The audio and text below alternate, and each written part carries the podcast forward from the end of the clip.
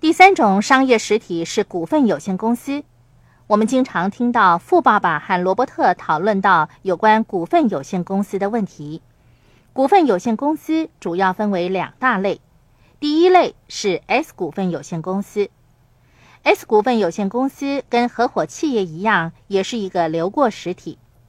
每年年底，S 股份有限公司需要准备纳税申报单，公司股东则需要像合伙企业的合伙人一样填写附表 K1 申报他的收入。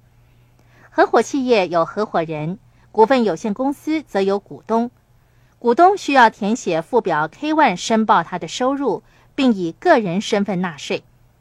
S 股份有限公司是一个流过实体，它的收入通过投资回报的形式，进而转为股东的利润。鉴于每个州的税收政策或税率有所不同，有关税务的问题，我建议你请教你居住地区的税务顾问。还记得我说过，营业薪资税是一项颇为神秘的税收吗？